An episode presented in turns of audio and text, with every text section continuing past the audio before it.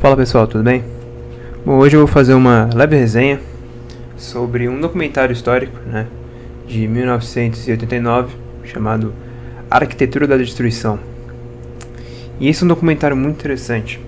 Ele é um documentário que retrata a Alemanha nazista do Terceiro Reich e retrata os horrores que continham na ideologia nazista, onde eles realmente construíram uma enorme ideologia coerente, com muitas aspas, com a ciência.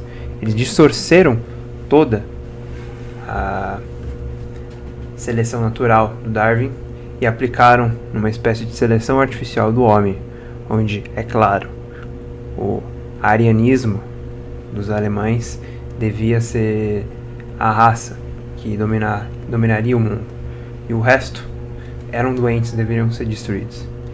Na verdade, com os judeus, por exemplo, havia diversas propagandas onde eles tratavam como uma raça que ia contra os arianos, uma raça que tinha se mantido pura, diferente dos arianos, que estavam poucos arianos, que se eles não fizessem nada, os judeus iam dominar tudo e todos.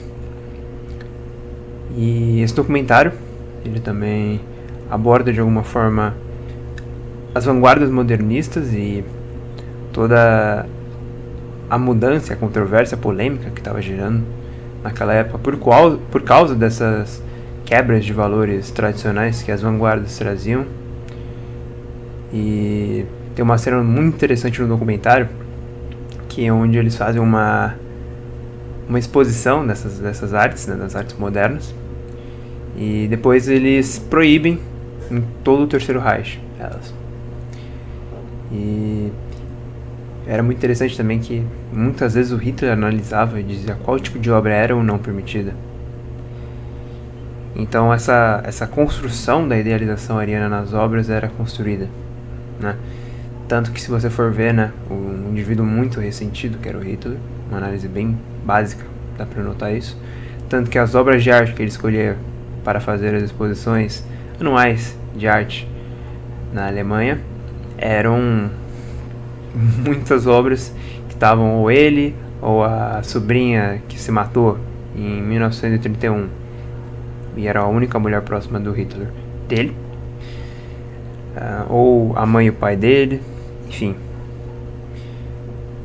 Tudo retratava um indivíduo ressentido um indivíduo que não foi aceito na Academia de Arte de Viena quando tinha 18 anos que desde então tornou ressentido né?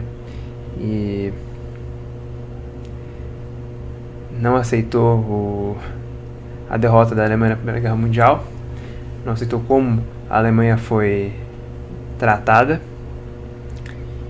e construiu toda a, a, ideologia nazista. Só que o documentário ele dá um enfoque muito nessa construção artística da, do nazismo, né? E, e ele se baseava muito na, na estética como formadora de ideais para a sociedade. Ou seja, o ideal maior do nazismo era o embelezamento, com aspas, do mundo. O que eles pretendiam fazer era eliminar tudo de feio que tinha no mundo, tudo de doença. Era uma higiene que eles faziam. E cara, isso não tem como ser mais bizarro. De verdade. Sim, não tem como ser mais bizarro. O Hitler, de certo ponto, bebeu um pouco da, da fonte do idealismo alemão e também do, do Nietzsche, certo que também bebe um pouco do idealismo alemão, mas ele tem um, um ideal ali do, da, da construção para destruição e vice-versa do Nietzsche, que ele fala, né, do Dionisíaco e do, e do Apolo, Dionísio do Apolo, como construção e destruição, enfim. E também diz que a vontade que movia o homem, como dizia a concepção do Schopenhauer, influenciou diretamente os nazistas. Os nazistas que, bom, viam na vontade uma influenciadora principal nas suas dominações e guerras ideias. E é muito interessante, gente, que hoje em dia existem diversos governantes que são ressentidos, não vou citar nomes, mas tem um bem próximo da gente. Tem diversos governantes que estão retratando de novo o nacionalismo, Na Europa é muito evidente isso, né? na Itália, na França, né? diversos políticos que estão voltando com o nacionalismo.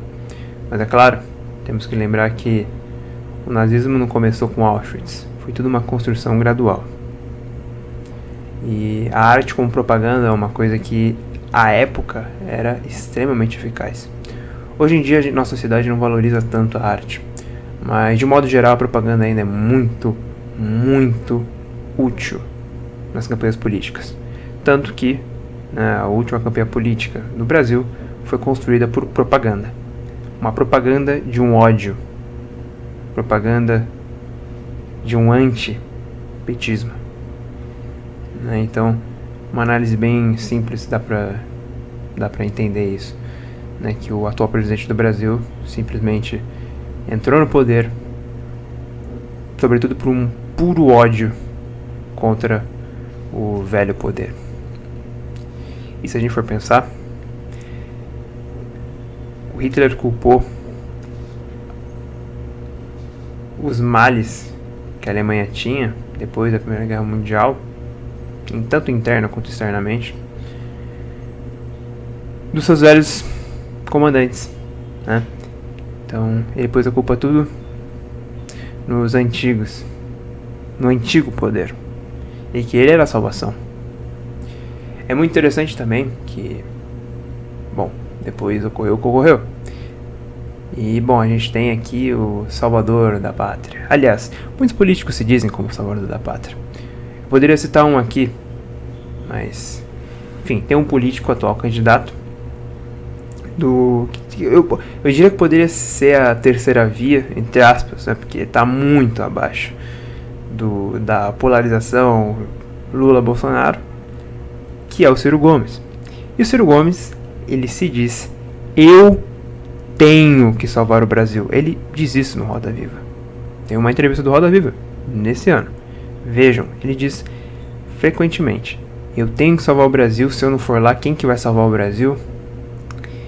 Lembre-se, o poder executivo é um terço dos poderes que guiam o Brasil. A galera esquece do judiciário e do legislativo, sobretudo do legislativo. De nada adianta a gente eleger um presidente bom e eleger uma, um bando de deputado estúpido, certo? Mas voltando a falar do documentário. O documentário retrata como Hitler amava a antiguidade, como ele amava Roma, Atenas. Tanto que quando ele dominou Atenas, ele ordenou que não fosse bombardeado Atenas. Não poderia. Por toda a história que tinha, o fascínio que ele tinha por Atenas e por Esparta, sobretudo por Esparta. Ele considerava Esparta o ápice da, da, da arianidade, se a gente pode dizer isso. E isso é bizarro. Um ser humano reacionário, um ser humano que via no passado ideal, nem com essa história direito, porque né, a história diz que os espartanos não eram tão guerreiros assim. Na verdade, o que eles faziam é exatamente isso: propaganda de que eles eram esses guerreiros que a gente idealiza hoje. Tanto que, se você for ver um monte de vídeo motivacional, você vai ver um monte de espartano, vídeo de espartano. Né? Espartanos nunca fogem, a luta dos 300, contra os 300, que apesar de ser verdadeira, olha, vou ser bem sincero pra vocês, não tem tantas evidências históricas assim. E outra, os espartanos diversas vezes já refugiram e, bom, perderam para Esparta na Guerra do Peloponeso. Então, perdão, gente, leve gafe aqui. Na verdade, Esparta ganhou a Guerra do Peloponeso contra Atenas. Porém, o domínio deles durou cerca de 30 anos, assim como eles perderam para Tebas, no domínio da hegemonia da Grécia. Enfim, o idealizava muito essa antiguidade, tanto que ele retratava diversas vezes as batalhas finais ali, como Roma e Cartago, naquela batalha épica. Né? É muito interessante quão reacionário ele era, quão idealista, do passado bom, belo e que deveria ser que deveria, deveria voltar é muito interessante também que eles mostram os planos ambiciosos da construção de capital, uma capital com Berlim enorme, com o maior centro cultural do mundo, que abrigaria 800 mil pessoas, uma coisa monumental. Mas é claro, isso era construído com diversos prisioneiros de guerra trabalhando. Não seria algo feito de forma.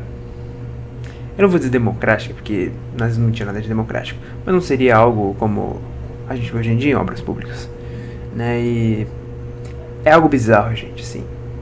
Ele também tinha o ideal de, por exemplo, destruir as cidades do inimigo, dos sujos, ou de escravizá-los, porque eles eram mais fracos. Como Atenas fazia, inclusive. Atenas escravizava diversos dos, dos inimigos, ali perto ali das cidades-estado, das polis, porque eles consideravam eles mais fracos. Então é isso, gente. Essa foi minha análise do. Uma análise breve né, do, do filme da Arquitetura da Destruição. Né, em que, em síntese aqui, ele constrói a ideologia nazista em dizer que a arte degenerada, que inclusive é o que está aqui na, na imagem do vídeo, é uma exposição da arte degenerada, onde ele diz que as artes degeneradas parecem com os doentes mentais, entre aspas, que tinham na Alemanha que deveria ser exterminada e que era um reflexo desses doentes dominando a Europa, enfim, toda uma construção ideológica de fato para incendiar o ódio das pessoas. Porque, só pra falar, gente, puxar um gatilho numa guerra não é tão fácil assim quanto você pensa. É difícil. Ainda mais que você sabe que é um semelhante seu. Agora, quando você tem essa ideologia que você pensa que é só um piolho, uma praga que deve ser eliminada como forma de higiene, então você tira o gatilho de forma muito mais fácil. Enfim, gente, é isso. Espero que vocês tenham gostado. Recomendo que vocês assistam esse documentário. Vou deixar na descrição. E é isso. Até mais.